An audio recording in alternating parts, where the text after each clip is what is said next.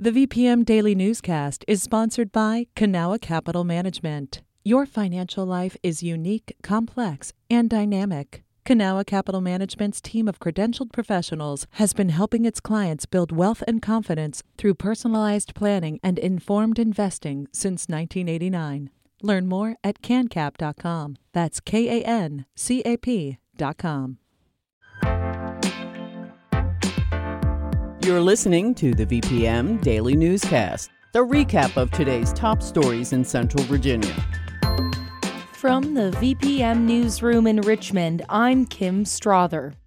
Protesters delivered a petition calling for work to stop on the Mountain Valley Pipeline to Attorney General Jason Miyares' office last week. Patrick Larson reports. Do your job! Deborah Kushner, an activist with Third Act Virginia, says Miyares isn't holding pipeline developers accountable to state law or a 2019 consent decree signed by his predecessor, Mark Herring. Sediment is everywhere along the pipeline route. It's in the roadways, it's coursing down the rights of way, it's in the streams and the rivers. Kushner and two others staged a brief sit in at the AG's Richmond office before being removed by law enforcement, all while Miyares passed them by with the anti abortion rights March for Life. Activists and residents along MVP's route have reported environmental damage, including landslides and sediment plumes in streams and wells. The State Department of Environmental Quality says the developers are handling those issues as they arise. Equitrans Midstream last week raised the estimated price tag to $7.5 billion and pushed the project's completion to mid 2024, citing construction delays. Patrick Larson, VPM News.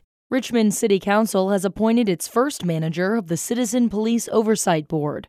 Joseph Lowery worked for more than 20 years as an FBI supervisory special agent and will oversee the eight person Civilian Review Board, according to a city press release. Council passed an ordinance in 2022 establishing the panel. Its main function is to review citizen complaints and make recommendations to councilors. When it was initially proposed, some residents said the board should have more robust powers. Lowery's first task will be to set up a procedural framework for the panel. On Monday, Richmond City Council passed an ordinance that permits the city to accept several historic African American cemeteries, including East End, Evergreen, and Forest View. Council member Cynthia Newbill took a moment to acknowledge the prolonged effort all of those have been working over the years to make sure that these cemeteries, these sacred burial grounds, uh, are secured, preserved, restored, maintained, and that there is uh, opportunity for education about these places of remembrance. Newbill first introduced the measures in early 2023. Richmond civic leader Maggie Walker was buried at Evergreen Cemetery along with other prominent black leaders. The listed phone number for Governor Glenn Youngkin's Office of Constituent Services and Community Engagement led straight into a no options abyss yesterday. Ian Stewart from VPM News has the details. Virginians calling Governor Glenn Youngkin's Office for Constituent Services on Tuesday got this message. Glenn Youngkin, please listen to the whole message before picking a prompt. If you are calling to leave a message for the governor, press 1. If you would like to speak with a member of the governor's staff, press 2. However, if you hit any of the options, the call ended. Officials say there was a temporary service outage that affected the department's phone system, and the problem is, quote, actively being resolved. Constituent Services handles requests, including proclamations for state or local events, and sends official letters like celebrating military retirements and other achievements. People can even request an autographed photo of the governor. However, it also meant that no one could reach Youngkin's office by phone. Officials say people can email the office or fill out an online form. Ian Stewart, VPM News. Richmond's Martin Luther King Jr. Middle School is hosting its first Black History Month Edu concert this Thursday. Generation Dream 15 is free and will be held at 1000 Mosby Street from 6 to 8 p.m., according to Richmond Public Schools.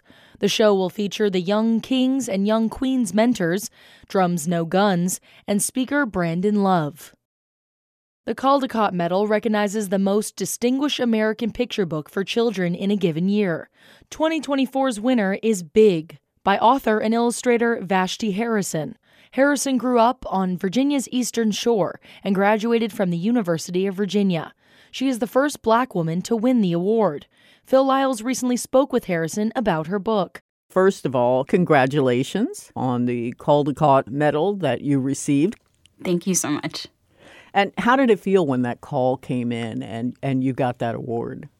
I had a lot of feelings. I was really overwhelmed and excited and honored, but certain that I couldn't possibly have won the Caldecott Medal. I really hoped for a Caldecott honor. I thought it might be too big a dream to dream for the top prize, but um, I received the call on a Sunday night before the Youth Media Awards at the ALA Winter Conference. Um, and I had received a call earlier in the day, around 1.30. I got a call from the Coretta Scott King Committee to let me know that Big had been selected for an illustrator honor and an author honor. So that was incredible. I was in the car with my family when I heard and we were all so excited. And then I thought, well, maybe maybe I might receive another call today from another committee. And I waited and waited and was absolutely convinced that it wasn't going to happen and then around 9:30 that night, so 8 hours later, I got a call and I was just floored. It was incredible. I just want to say that I read the book. I went to my library here, and it was just so lovely, and it brought tears to my eyes. For our listeners who haven't read the book, it's the story of a young child. Can you tell us about her first? So, the main character in this book doesn't have a name, and I wanted to make a story that felt like it could resonate with lots of different readers. Part of her story is inspired by my childhood, but I didn't want her to be me. She's just a kid growing and figuring out who she is, figuring out what she likes. And as she's growing, her body is changing. And I really wanted to touch on how, when we use our words with children, um, big can be a word of affirmation when a child is very young. We say, Oh my goodness, you're such a big girl. You're a big girl now. And that's a good thing but big changes meaning over usually a girl's life. And I wanted to focus on that specifically, particularly telling the story about a black girl. And while it's not exactly directly on the page, something that I was thinking about while writing the story and illustrating was touching on the subject of adultification bias. Around the time that I started working on my first book, Little Leaders Bold Women in Black History, I read a study from the Georgetown Law Center on Poverty and Inequality called Girlhood Interrupted. It was my first introduction to the term adultification bias that is, the perception that some children are more adult, more mature, more responsible, and knowledgeable than their age would suggest. The study found that adults view black girls as young as the age of five as less innocent and more adult than their white counterparts. And this results in adults believing that black girls need less nurturing, less protection, that they need to be comforted less, and that they know more about adult topics. So I was really thinking about how intensely sad and tragic that is. And I wanted to address it in my work some way um, and create a narrative that encouraged readers to empathize with a child's experience and to really feel for her. I wanted people to say, oh, oh my gosh, oh, like, and want to give her a hug and take care of her and nurture her. Now, I wondered if you might just read a few of the first pages of the book. Sure. Once there was a girl with a big laugh and a big heart and very big dreams. She learned her ABCs and one, two, threes. She always said please and thank you, and even put away all her toys. At dinner, she ate all her food. What a big girl you are, the adults would say. And it was good. She grew and learned and laughed and dreamed and grew and grew and grew. And it was good. Until it wasn't. I think that's the part that gets me too. You know, I mean, I just. It just touched me, girl. I can't help it. It just touched me. Um, Now, I love the color pink. That's throughout the book. How did you go about thinking about the illustrations for the book? Yeah, thank you. Um, so, the main character in this book loves dance. So, when I work on a book, I typically choose a color to associate with that character, and I try to build a palette from there. Um, so, this really light, lovely ballet pink is what we see kind of present throughout the book, but we see glimpses of a much more saturated version of that pink.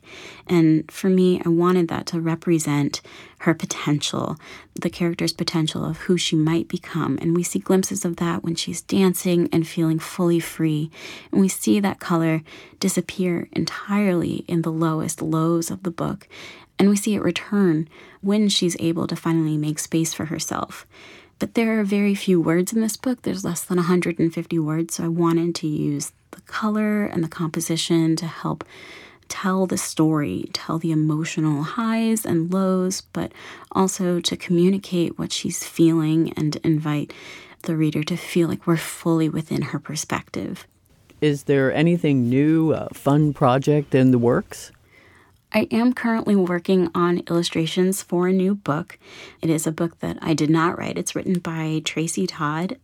And then in my personal practice, I feel really excited about you know making three-dimensional objects. I really am interested in working on toys and toy design. I really think about making work for young people and meeting kids where they are. So I'm excited to expand beyond 2D illustration and push myself to try new media, um, including film and television and animation. Well, Vashti Harrison, I thank you so much. Thank you. This has been the VPM Daily Newscast. Some of these stories may have changed since the newscast was recorded. You can stay connected to what matters by heading to vpm.org/news or follow us on Facebook, Twitter, and Instagram at myvpm.